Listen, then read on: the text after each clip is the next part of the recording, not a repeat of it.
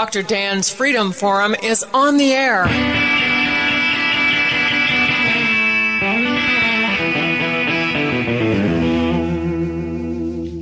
Never send to know for whom the bell tolls. It tolls for thee. Dr. Dan's Freedom Forum is a call to arms for those American patriots who, in the tradition of our founding fathers, will stand up now to defend the Constitution and the liberties that it guarantees to each citizen, to each of us. That is our mission to explain in a clear and concise manner the direct effect of each issue on the individual, on you personally not some anonymous being in a distant place, and to define in no uncertain terms the consequences of inaction. Let the battle begin. You're listening to part three of this very special edition of Dr. Dan's Freedom Forum with Jackie Peterson. So, if you had, you really need two, you need three quarters of the states to agree to any changes. Is that not correct? correct? Okay. Which is 38 states. Which is 38 states. Mm-hmm. You know, one of the criticisms uh, that I've heard of an Article 5 Constitutional Convention is that it's a risky venture. What could happen?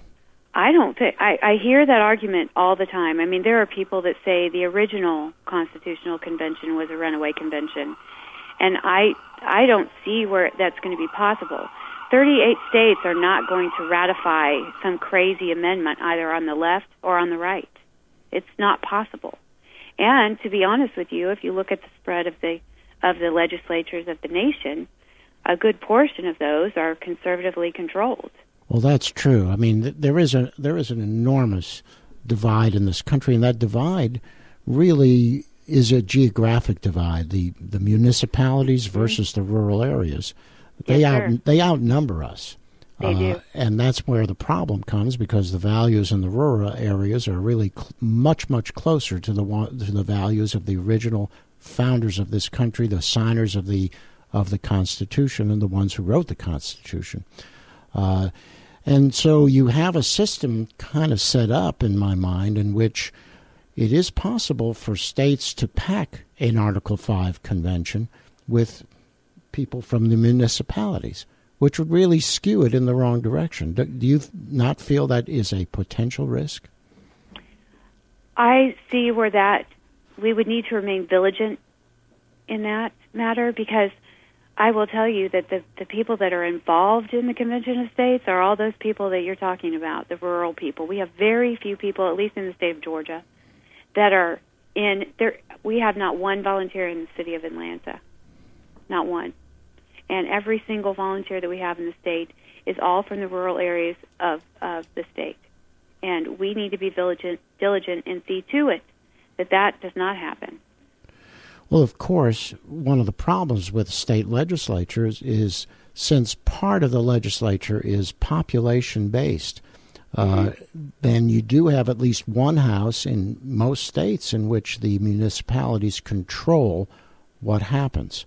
Mm-hmm. Uh, and I know that's may not be the case in Georgia, and this year and last year, and of course, in North Carolina, that was not the case uh, because we had a majority of, of conservative people in both the Senate and the House uh, mm-hmm. of the state of North Carolina. But you'd always have the potential for that divide, that, that rural town and gown or, or rural and muni- municipal divide mm-hmm. creating, throwing a monkey wrench into how the representatives would be chosen. Uh, I personally think that to for the Convention of States projects to to be really viable, you you should come up with a plan to help protect us.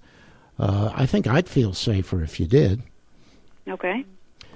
What about this concept of a runaway convention? I mean, that's the other. That is one of the the problems and the risks of an Article 5 uh, constitutional convention that is constantly being voiced. Uh, do you think it's a real risk? I do not, and I need to, to reiterate the fact that this is not a con con. This is an amending convention. Okay. What? Only an amending convention. And we are limiting the scope of the call to the fiscal restraints, the limit of power and jurisdiction, and the terms of office. So, um, for it to get out of control, it would take 38 states in this nation for it to become a runaway convention, if that's even possible. And anytime you look at a map, like say an election map, you have your red states and your blue states and your purple states. The you know the conservative states by far outnumber the the liberal states. So right now, if we can get this done pretty quickly in the next couple of years, then I don't see where we're going to have a problem. And to be honest with you, I'm going to, and this may be irresponsible of me, but I'm going to say no risk, no reward. All of us who complain, this is something we can do, and this is something we can get behind and actually have happen. So um, I just, I'm behind it 100 and 200, 300 percent. You've raised an interesting point here, and that is that this is not, although you're calling a constitutional convention under Article 5, what you're it's saying it is not. It is a convention Sorry. of states. Well, you're asking, what you're doing is the states are going to get together and say, under Article 5, we want you to call a constitution, a, a convention for amending the Constitution. There you go. You got it. And that's really that is the difference between just a wide open constitutional convention and what you're proposing. You are Absolutely. saying the charter of this convention will be to amend the Constitution as it as it stands, not throw it out. Correct. Correct.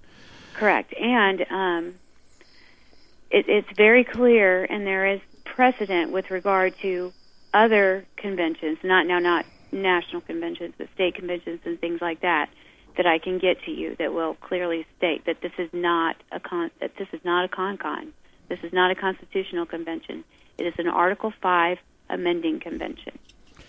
And so you feel that by limiting limiting it in that way, that mm-hmm. you feel that it will be safe from those who would want to take over the convention, throw out the Constitution, and give us some kind of a living Constitution with positive rights instead of negative rights and all that kind of garbage that the left is kind all, constantly kind to, trying to throw us uh, throw on our heads. Is that is that the point? I do agree with you. I will say that however the second stopper is that 38 states have to ratify anything that come out of there that comes out of there.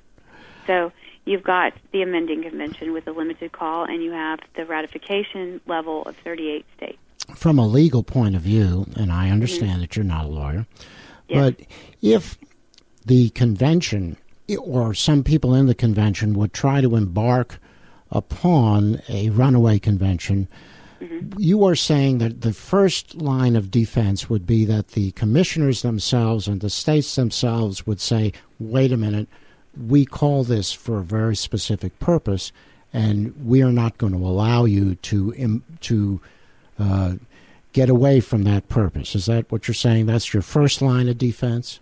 Yes, because when each state creates the delegate position and decides how they're going to be elected, we're recommending the part of that description and part of those rules that they must abide by is that, I mean, some states have even said they're going to put, if the delegates get out of control, they're going to put, they can be jailed and fined and recalled back.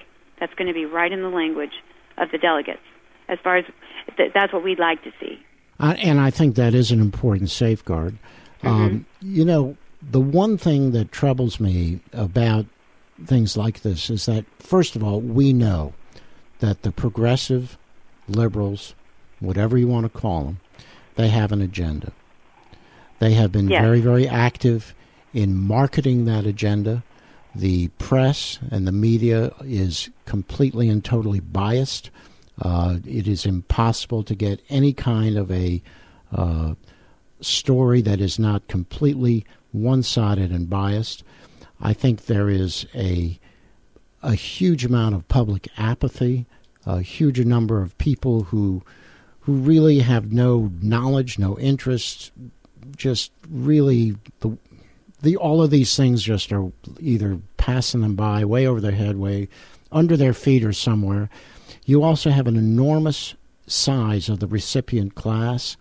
uh, which you, you discussed originally when you, you said, you know, you work for a living and you're in the minority. Well, we are. I We mean, are. that's a fact. So you have a large recipient class who stands only to lose from any kind of, of constitutional amendment that would limit the power of the federal government. There's a lot of people who would lose income, money, uh, goodies, free stuff, whatever you want to call it, would lose. So you have a lot of of forces that are aligned against you, against an, any kind of amendment process that would take away the gains of the progressive socialist movement that they have achieved over the last hundred years. I, I don't think that they're going to just sit by idly and let that happen. Oh, well, no, they're not. I mean, I can attest to being targeted by the IRS here personally. And I will tell you, though, that as an American, I love this country. I was raised to love this country. I was raised to love this country. My parents taught me and took me to every historical site that they could that had to do with our founding fathers. And I will scratch in the dirt before I will let them stop me. And they may very well target us again. And we thought long and hard before we decided to become part of this because we really do believe it's a solution. And there are many good Georgians standing with me in, in this regard. Several of them spoke today and uh, in support of it. And it is heartwarming and it is amazing uh, to see and hear all of the Georgians and receive the letters from those that couldn't go to a hearing to, to the hearing today. It is amazing. It, it's truly heartwarming, and it gives me hope again in the American people.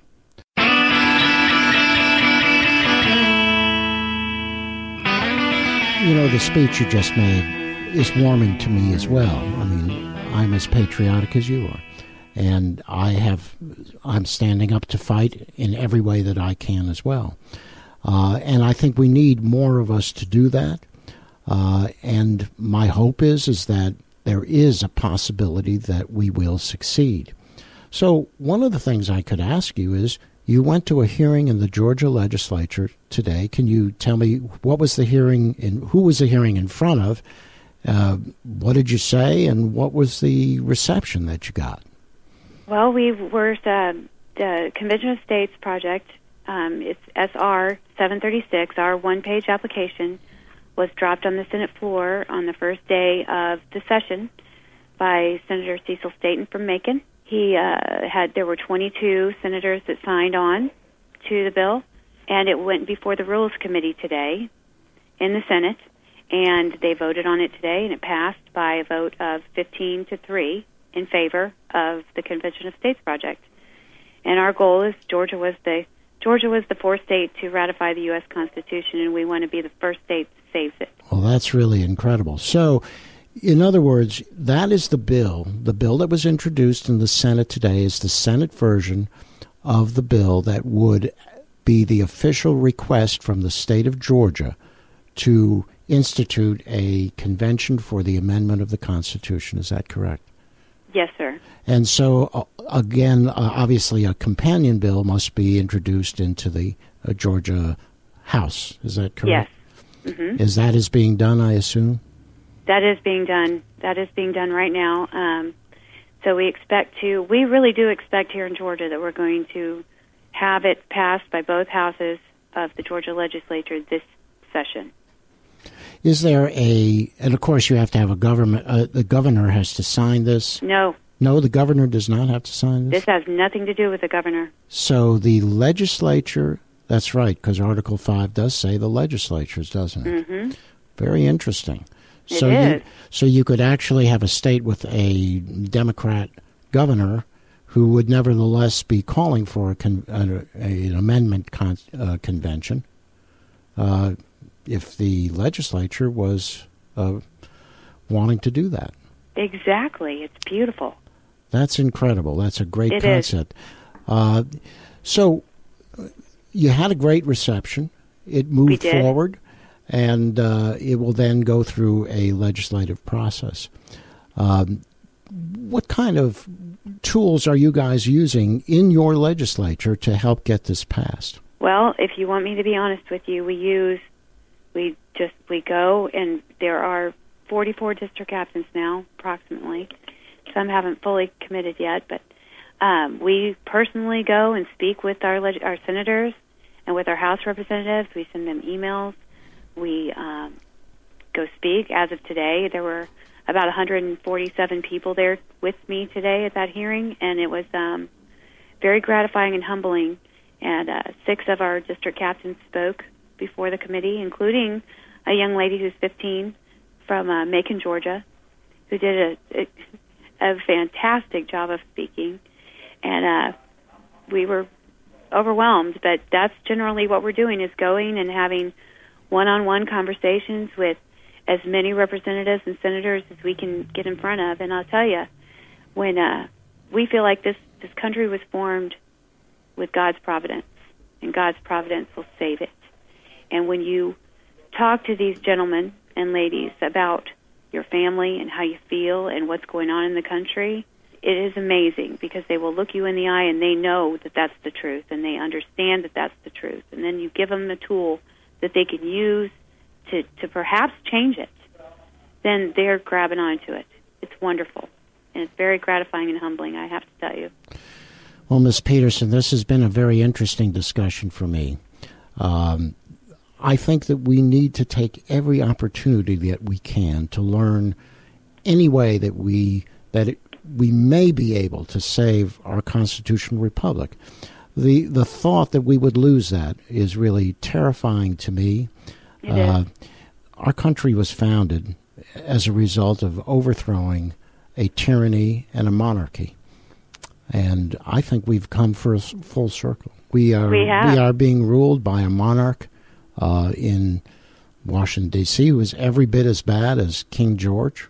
Uh, the amassing of power in the executive branch uh, is is is a tyranny. There's no question about it. You've been target, targeted by I, the IRS. Uh, other mm-hmm. conservative groups have been targeted by the IRS. We have the NSA spying on us. Uh, we have all kinds of things. We have, and the worst of all to me is is the regulations that have been pouring out of Washington D.C. Nameless, faceless bureaucrats who are untouchable are making laws and rules that we pay for. We pay for in lost productivity, we pay for in fines, and some of these regulations can even result in our imprisonment. Uh, none of these things are legal, none of these things are constitutional. Our Congress sits by and does absolutely nothing. They're a bunch of spineless, they're just a waste of space, most of them. Uh, they have no spine. They're not standing up to do their job.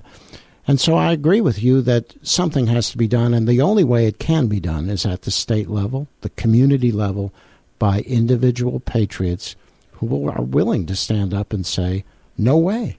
It's over, Absolutely. you guys. We are taking back our nation. Yes, and it cannot be done from D.C., it has, it has to be on the state level.